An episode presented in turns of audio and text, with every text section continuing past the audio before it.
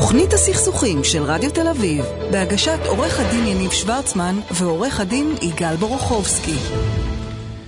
ולפינה הבאה, כן, איתנו? אה, אני רוצה להגיד אה, ערב טוב לפרופסור ערן הלפרין, פסיכולוג חברתי ופוליטי מהמחלקה לפסיכולוגיה באוניברסיטה העברית, מייסד ויו"ר מרכז אקורד, פסיכולוגיה חברתית לשינוי חברתי.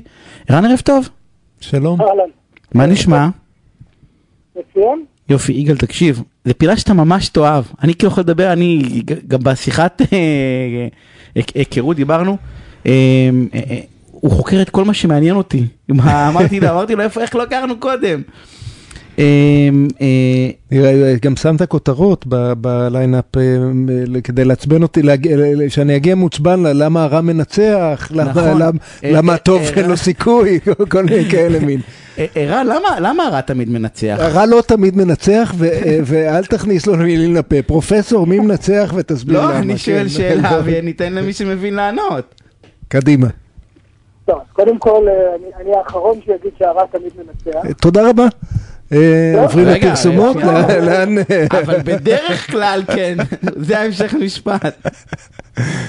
לא, אז- אני- לא חושב שהרע תמיד מנצח, אבל אני אגיד שבעולם שאותו אני חוקר, של אה, סכסוכים שהם סכסוכים בין קבוצתיים, נגיד שהווקטור המאוד טבעי, הוקטור הבסיסי, הוא וקטור שלוקח אותנו רוב הזמן להתכנסות בתוך הקבוצה שלנו, להדרה כלפי מי שהוא לא חלק מהקבוצה שלנו. רק, רק לוודא, סכסוכים בין קבוצתיים זה אומר נניח אה, אירים אנגלים, אה, יהודים פלסטינים, אה, אה, סוג כזה של סכסוכים? זו, זו הכוונה?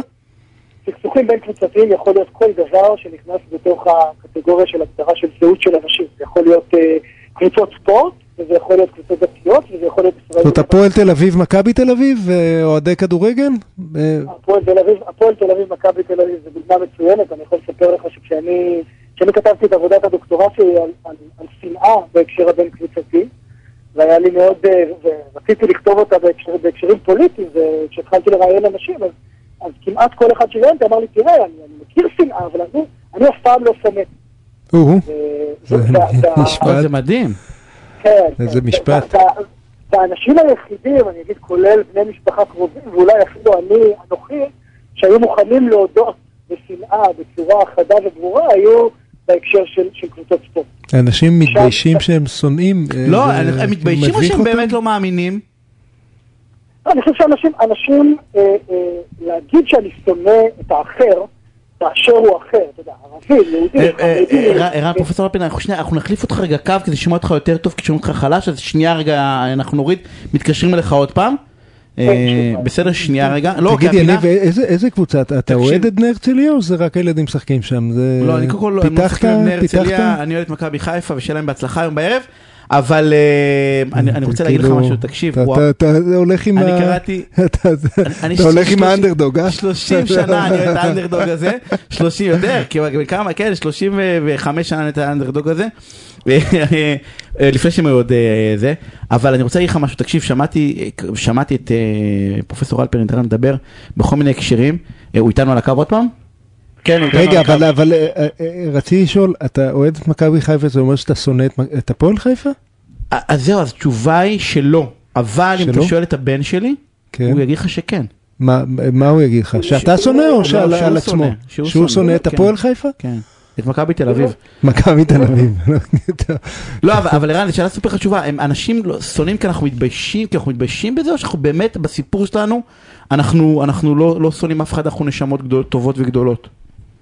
לא, אני חושב ששנאה שנאה- שנאה הוא רגש אה, די שכיח, הוא לא מהרגשות השכיחים ביותר, אנחנו יותר, אה, אנחנו יותר כועסים, אנחנו יותר מפחדים, אנחנו, אנחנו יותר מיואשים, אבל, אבל אחוזים משמעותיים מהחברה גם שונאים. אני חושב שלהודות להודות בשנאה כלפי קבוצה שלמה, יש בזה, יש בזה אלמנט של חולשה, ולכן הרבה אנשים לא, לא, לא יודו באופן פומבי, או אפילו לא בפני עצמם שהם שונאים, אבל כשאנחנו בודקים קצת יותר לעומק מה זה אומר לשנוא, אז אנחנו מגלים שהרבה מהם כן שונאים. אז מה, מה, מה זה אומר לי?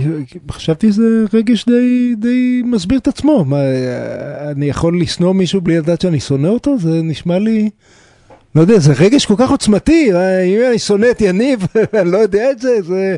אה, מו- מו- מוזר, אה, אה, אני חשבתי שאנשים לא מודים שהם שונאים כי זה כאילו לא לגיטימי או לא ראוי, וקבוצת כדורגל אתה יכול להגיד כן אני אוהד את מכבי, שונא את הפועל או ההפך, זה, זה יותר עובר, ל, עובר חברתית, אבל אתה, אתה חושב שהם ממש לא מודעים לזה שהם...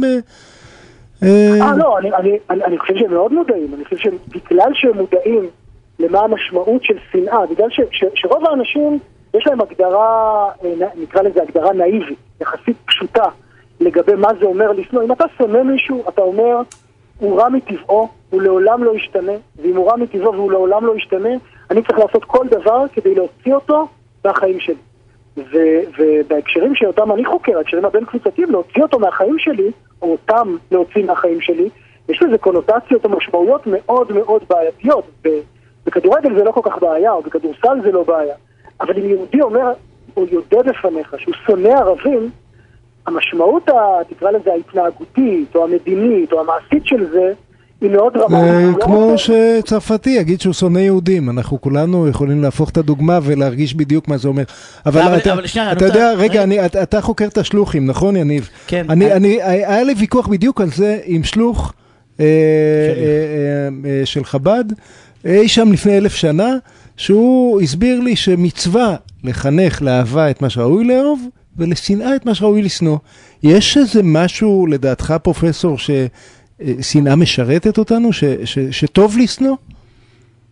אה, באופן, באופן ברור, יש הרבה דברים ששנאה משרתת אותנו ועדיין אה, אני לא, לא אסכים עם הסיפה של המשפט שלך שאומר שטוב לשנוא. שנאה משרתת אותנו כי במידה רבה שנאה היא הדבק, השנאה כלפי האחר, או כלפי הקבוצה האחרת, היא הדבק החזק ביותר שמאפשר לנו להיות ביחד. שמאפשר לקבוצה, שמאפשר לקבוצה להרגיש, או לאנשים להרגיש חלק מקבוצה. זאת אומרת, אם אנחנו לא שונאים אף אחד, אז אנחנו גם לא אוהבים אחד את השני, מי יודע כמה. אתה- אומר, אנחנו צריכים, אנחנו את האויב הזה כדי אה, להתלכד. נכון, נכון, מאוד מאוד מאוד קשה לנו, ואני אומר את זה, אתה יודע, זה, נשמע, זה נשמע קצת, ציני כשאנחנו אומרים את זה ככה, אבל בוא נגיד את זה ברצינות. הרעיון הזה שקבוצות צריכות להיות ביחד, צריכות לייצר סולידריות, צריכות לייצר נרטיב שמאפשר איזו זהות משותפת לכל חברי הקבוצה, כחלק מהצורך לשרת איזה... איזה, איזה מנגנונים פסיכולוגיים מאוד מאוד בסיסיים, הוא צורך אמיתי, הוא לא צורך שאנחנו צריכים לזלזל בו. ואם, ואם העוינות כלפי קבוצת החוץ היא חלק ממה שמשרת את הצורך הזה, השנאה במובן הזה, עם כל זה שהיא רגש מאוד מאוד הרסני, משרתת משהו מאוד משמעותי, ואני אגיד, ואני אגיד משהו אפילו קצת, אולי, אולי שהוא, שהוא אפילו יותר קשה לשמוע. אני חושב שזאת אחת הסיבות הכי משמעותיות שבגללם חברות שנמצאות בסכסוכים לאורך הרבה שנים, היפותטית, לא משהו שאנחנו מכירים, אה, כמעט. יעשו, י- יעשו הכל כדי לא לצאת מהסכסוך הזה. אז איך איך בכל זאת יוצאים? לא, אבל זאת, אה, אני רוצה רגע לחבר אותך. קודם כל, יש פודקאסט מדהים שהיה לנו מספיק זמן, והלכתי ושמעתי, ויש לי שתי שאלות, אולי הן קשורות, אוקיי? אחד, בפודקאסט ששמעתי את אה, פרופסור אלפרין, הוא אומר ככה. איזה? תפרגן כבר לפודקאסט. לא, אני לא זוכר איך קוראים לו. שאלת פרופסור, הוא זוכר. לא, של, ש- את- מ- מרתק, הוא אומר את הנתון הזה, הוא אומר, תשמע, אחד, תקן אותי אם אני טועה, בסדר? אה, אה, אה, על על ה... אה, 90 אחוז אה, אה, מהאנשים אה, ששאלו גם בסכסוך הישראלי-פלסטיני, נכון? כאילו הייתה הסכמה על הסוף. כאילו נכון? אני לא טועה, 90 אחוז, בהרבה מאוד מחקרים 90 אחוז אמרו, גם הישראלים גם הפלסטינים אמרו אותו דבר. ויותר מזה, 70% מהם, שזה המון, אמרו שהם מוכנים לשלם מחירים כבדים בשביל, אם, אם, מתוך אותם מחירים, מתוך אותו סוף, אם הם ידעו שזה יביא לשלום. אני רק כאן טוען, אני רק כאן לא צודק, נכון? אתה, אתה כמעט מדייק, אתה, אתה רוצה לתת לי דקה ואני אגיד את זה? בוודאי, אה, תגיד את הנתון לא. המדהים הזה, כי זה יכתיב תכף את השאלה שגם יגאל בא לשאול אותה.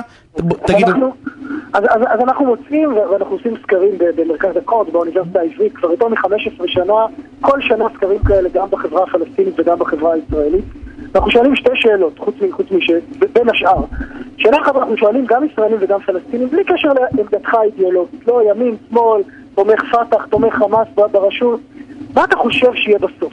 איך זה ייגמר? זאת אומרת, עוד עשר שנים, עשרים שנה, מאה שנה, נקריב ככה וככה קורבנות, אה, אה, אה, נקריב את הכלכלה שלנו, שלכם, איך זה ייגמר? ומה שאנחנו מקבלים הוא שמעל 90 אחוז, גם מהפלסטינים וגם מהישראלים, מתארים ממש ממש ממש את אותו פתרון. ממש את אותו פתרון. עכשיו זה לא משנה מה הפתרון, כי, כי אני חושב שהחשיבות של הדבר הזה היא לא בפתרון הקונקרטי הפוליטי. נו די, אתה חייב, אתה חייב רגע, לגלות רגע, לנו. רגע, מה- תמשיך, תמשיך, לא, מה רגע, הפתרון? הטיעון הוא יותר מורכב. אני לא. אהיה כאן עוד רגע, שנה. רגע, רגע, רגע, רגע. אני רוצה לדעת.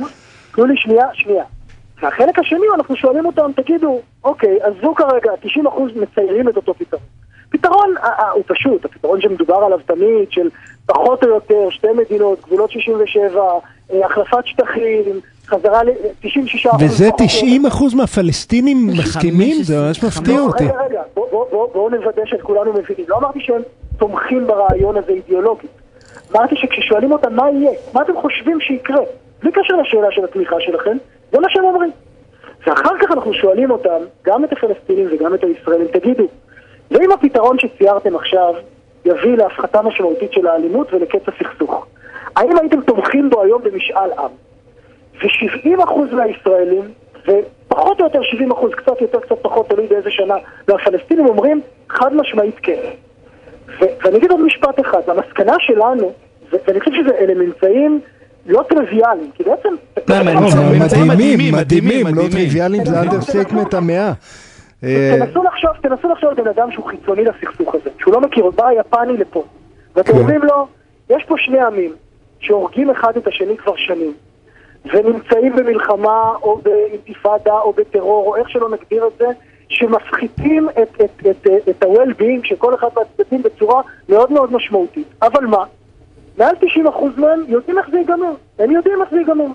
ומעל 70% משני תומכים ב- תומכים במה שהם יודעים. לעשות את הפשרות. ואז, ואז אני אומר, ואז אני אומר, אז איך זה יכול להיות שהם לא מתקרבים אפילו, לא מתקרבים למשא ומתן שאולי יכול לקדם איזשהו שינוי? וה, והתשובה שלי היא שהסיפור הוא בכלל לא אידיאולוגי.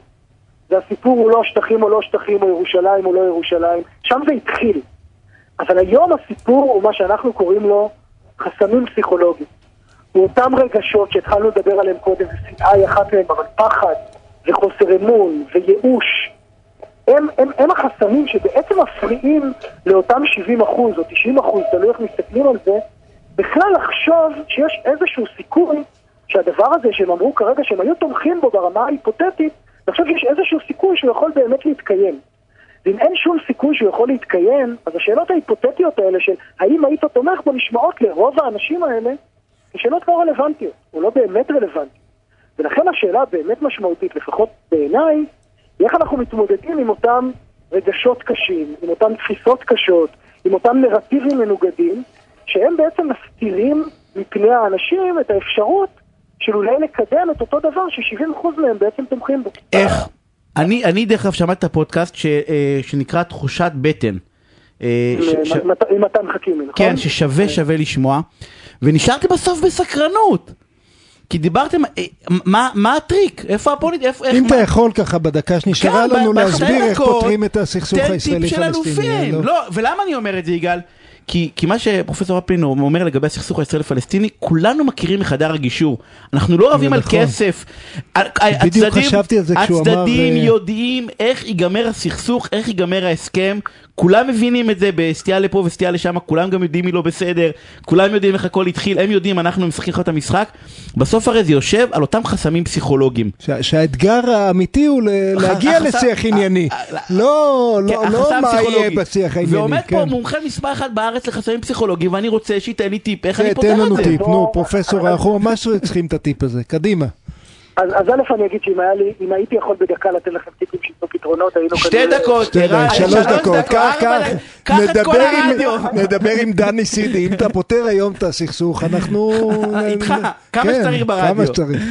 אבל, אבל אני אתן לכם דוגמה. אבל, קדימה. אבל מאוד, מאוד חשוב לי שתזכרו שזו דוגמה ולא הפתרון. אנחנו, קודם כל אני אגיד שבמעבדה שלי באוניברסיטה העברית, מה שאנחנו עושים בכמעט 15 שנה האחרונות, זה לפתח את אותן התערבויות שיכולות להיות אפקטיביות, ולבדוק בצורה מדעית, בצורה ניסויית, מה באמת עובד ומה לא עובד, דרך אגב לא רק בהקשר הישראלי-פלסטיני, גם במקומות אחרים. אז תספר, תספר לנו, אני מרגיש באירוויזיון, and the Oscar goes to, זה אני עוד רגע אני נוגע בזהב. כל הפינה כן. חיכיתי לזה. כל ה- אני עוד רגע... שמעתי את הפודקאסט ואני אומר תן לו עוד רבע שעה שיסביר איך פותרים את זה. תן לו מתן תן לו. אז מה עובד? מה עובד? אני אתן לכם, אני אתן לכם דוגמה לניסוי אחד מתוך עשרות שאנחנו... קדימה. באחד הניסויים שפורסם במגזין שקוראים לו סייאנס לפני כמה שנים, זה מוביל מאוד, ניסינו- כן.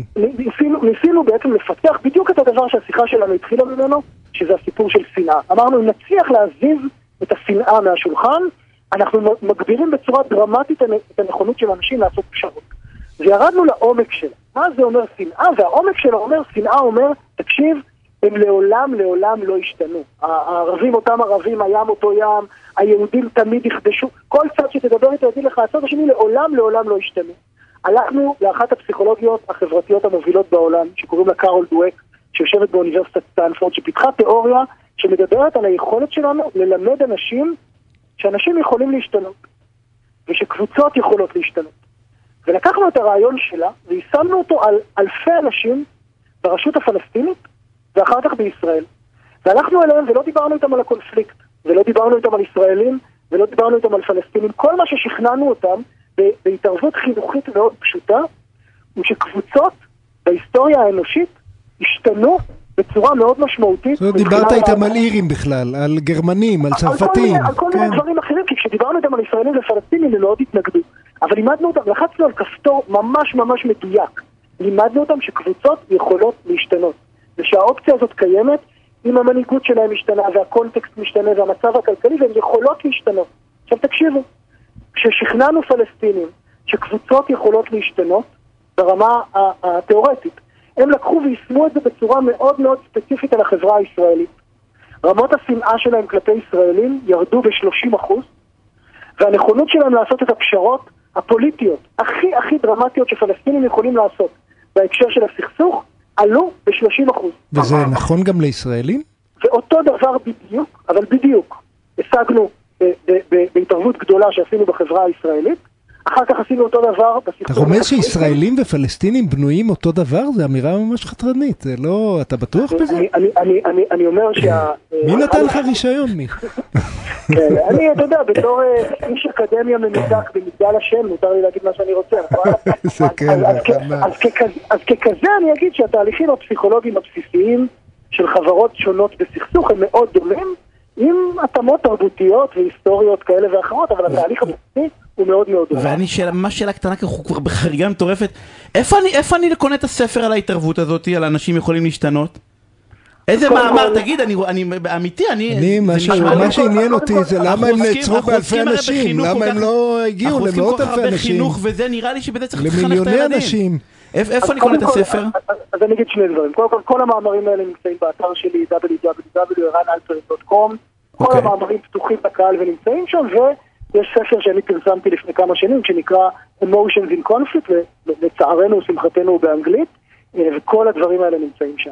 כולל האנשים יכולים להשתנות. אז- כל אלה. אז מתי אנחנו אתה, חייבים מ- לסיים, מתי הוא. מגיע לאיזה סדנאות כאלה למיליון איש, לשני מיליון איש, אנחנו כולה אנחנו צריכים עשרה מיליון. הנה, אה, בצוות החינוך של לשכת עורכי אנחנו- הדין, אנחנו- אנחנו נעשה את אנחנו זה. אנחנו רק צריכים שהממשלות בשני הצדדים ירצו באמת לשנות, ואז נוכל ליישם את זה במקומות... אבל אני שמעתי אותך אומר, אבל לא, לא, לא. אבל לא, כי אני שמעתי אותו, לדעתי שמעתי אותו, שבסוף זה צריך להתחיל מלמטה, אבל אנחנו חייבים לסיים על נכון, מחאות חברתיות, נכון. ועל גלעד שליט הוא אמר וכל מיני דברים כאלה, אבל לכו תשמעו את הפודקאסט, אנחנו חייבים לסיים פרופסור רן אלפין, תודה רבה. אנחנו חייבים אה, עוד פינה, לא, אני מרגיש שדגדגתי את הקצה. אמרתי לך שאתה תאהב את הפינה הזאת.